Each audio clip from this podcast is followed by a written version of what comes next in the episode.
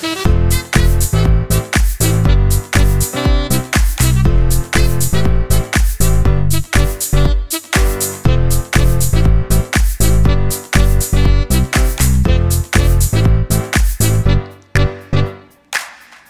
een podcast die jou gaat helpen. Want zoals je weet ben ik voorstander van het high-end verdienmodel. Het high-end verdienmodel is niets meer dan een verdienmodel. Alleen wat dat verdienmodel zo interessant maakt, is dat je je al specifiek richt op hoogwaardige klanten. Dat zijn klanten die hoef je niet meer te overtuigen. Dat zijn klanten die hebben een hoog bewustzijn. Dat zijn klanten die weten dat ze een, uithoud, een aanhoudende uitdaging hebben. Daar zijn ze zich al bewust van. De grootste valkuil is dat veel ondernemers zich richten met hun marketing op mensen die ze aan het overtuigen zijn. Oftewel, ze zijn bezig om mensen te overtuigen van hun visie. Nou, even een hele grote rode, groot rood kruis. Want wat doe je op die momenten? Dan trek je klanten aan die een hoge, oftewel een grote mate van overtuigingskracht nodig hebben. Nou, jij en ik weten allebei, ik, bedoel, ik word er totaal niet blij van als ik mensen moet gaan overtuigen van het feit dat ik zo goed ben en dat ze met mij moeten werken. Nee, ik wil, als je het hebt over traffic, leads en conversie, genereer ik traffic door de mensen aan te spreken die al overtuigd zijn van het feit dat ze weten dat ze een oplossing nodig hebben om van A naar B te komen. En in deze podcast wil ik je even meenemen in jouw klant bevindt zich in een hele specifieke fase. Nou, afhankelijk van die fase waar jouw klant zich in bevindt, daar zal jij jouw content op aanpassen. Je hebt eigenlijk drie verschillende fases. Je hebt de fase dat iemand jou nog niet vertrouwt of dat iemand jou nog niet kent. Je hebt de fase dat iemand jou bijvoorbeeld al een tijdje volgt. En je hebt de fase dat iemand eigenlijk bloody hot is. Dus iemand is warm. Iemand staat eigenlijk op het punt om bij jou een dienst te gaan kopen. Nou, dit zijn verschillende fases. En in al deze fases heb je je klant op een andere manier aan te spreken. En ik ga deze verschillende fases even met je doornemen. Wat ik belangrijk vind is, jij kiest uiteindelijk.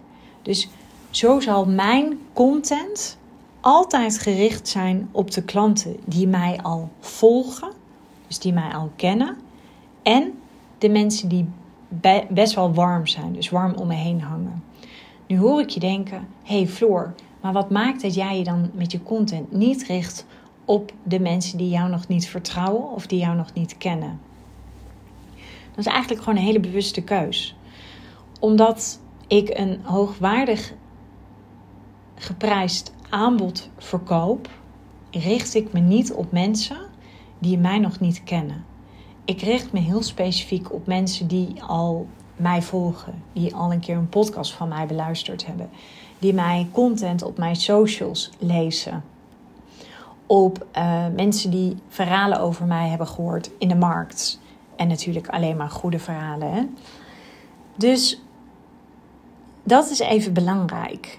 Uiteindelijk is het aan jou om te bepalen wat je gaat doen. Nou, ik raakte geïnspireerd door een gesprek met mijn klant. Mijn klant heeft een hele specifieke niche. En zij spreekt daar een specifieke doelgroep aan. En dat is eigenlijk een doelgroep die haar jargon heel goed begrijpt. Alleen de fout die zij in het begin maakte, was dat ze heel erg aan het uitleggen was. Nou, en toen kwamen we erachter, maar als je aan het uitleggen bent, dan ben je eigenlijk mensen aan het overtuigen.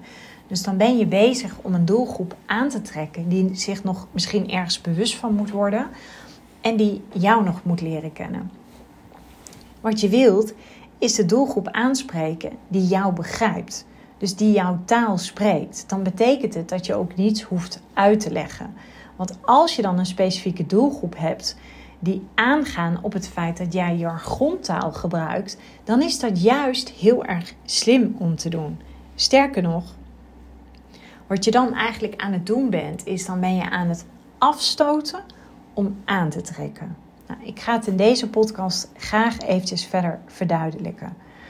Oké, stel je hebt een klant die zit nog in de fase dat ze jou nog niet vertrouwen of ze kennen je nog niet.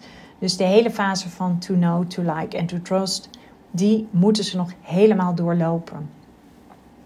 Dan kan je ervoor kiezen om op je website het heel specifiek te hebben over de voordelen van jouw dienst.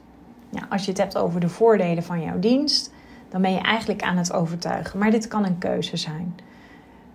Dan kan het ook zo zijn dat je misschien zegt van nee, ik wil me specifiek met mijn content en met mijn website teksten richten op mensen die mij al kennen.